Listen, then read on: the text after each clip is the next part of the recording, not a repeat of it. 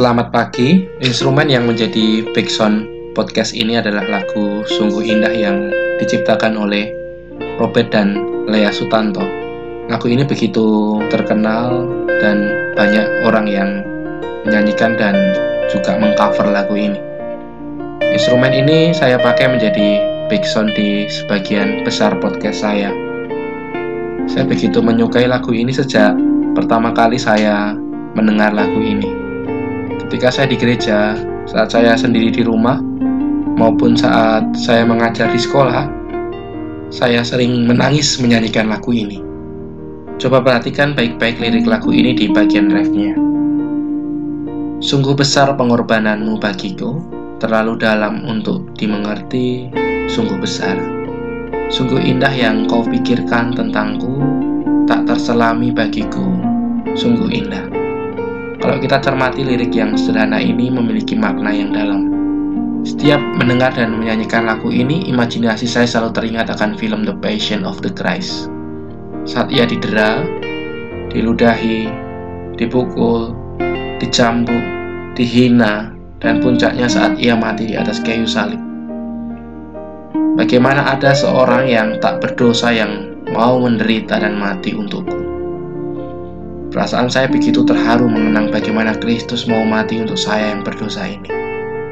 Gambaran dosa yang pernah saya lakukan dan setiap pelanggaran yang telah saya perbuat bergejolak memenuhi diri saya. Namun semua itu ia tutupi dengan pengorbanan dan kasihnya yang begitu besar.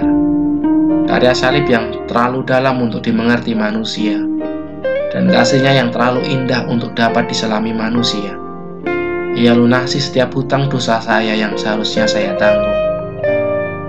Dosa setiap manusia yang harusnya manusia tanggung, ia lunasi. Hari ini kita mengenang kematiannya.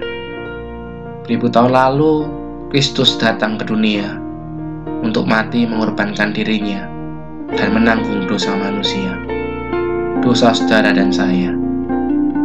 Jika Anda seorang Kristen dan mengaku telah lahir baru dan percaya kepadanya. Mungkin kita sudah berpuluh-puluh kali mengenang kematiannya. Namun pertanyaan yang perlu kita renungkan bersama, sudahkah kita menghargai karya kematiannya di atas kayu salib? Ataukah justru kita menganggap bahwa kematian Kristus adalah hal yang biasa atau bahkan hal yang tak berharga? Jika kita seperti itu, marilah kita bertobat Yesus Kristus datang ke dunia dengan satu tujuan utama yaitu untuk mati di atas kayu salib untuk manusia berdosa. Ia datang menjadi korban pendamaian dan penebusan bagi manusia.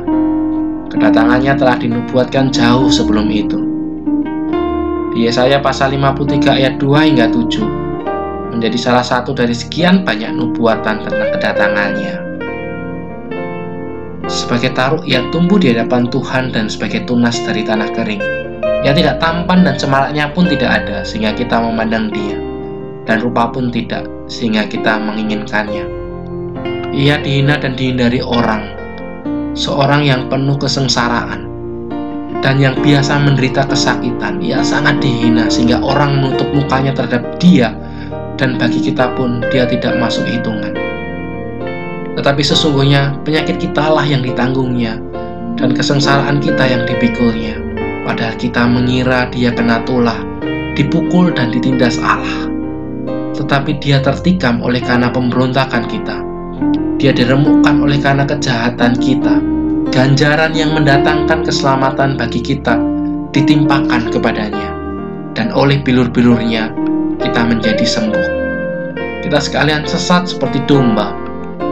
Masing-masing kita mengambil jalannya sendiri tetapi Tuhan telah menimpakan kepadanya kejahatan kita sekalian. Dia dianiaya, tetapi dia membiarkan diri ditindas dan tidak membuka mulutnya. Seperti anak domba yang dibawa ke pembantaian, seperti induk domba yang keluh di depan orang-orang yang menggunting belutnya. Ia tidak membuka mulutnya. Di momen ini, mari kita sama-sama kembali merenungkan makna kematiannya di atas kayu salib. Selamat menyongsong Paskah. Tuhan Yesus memberkati.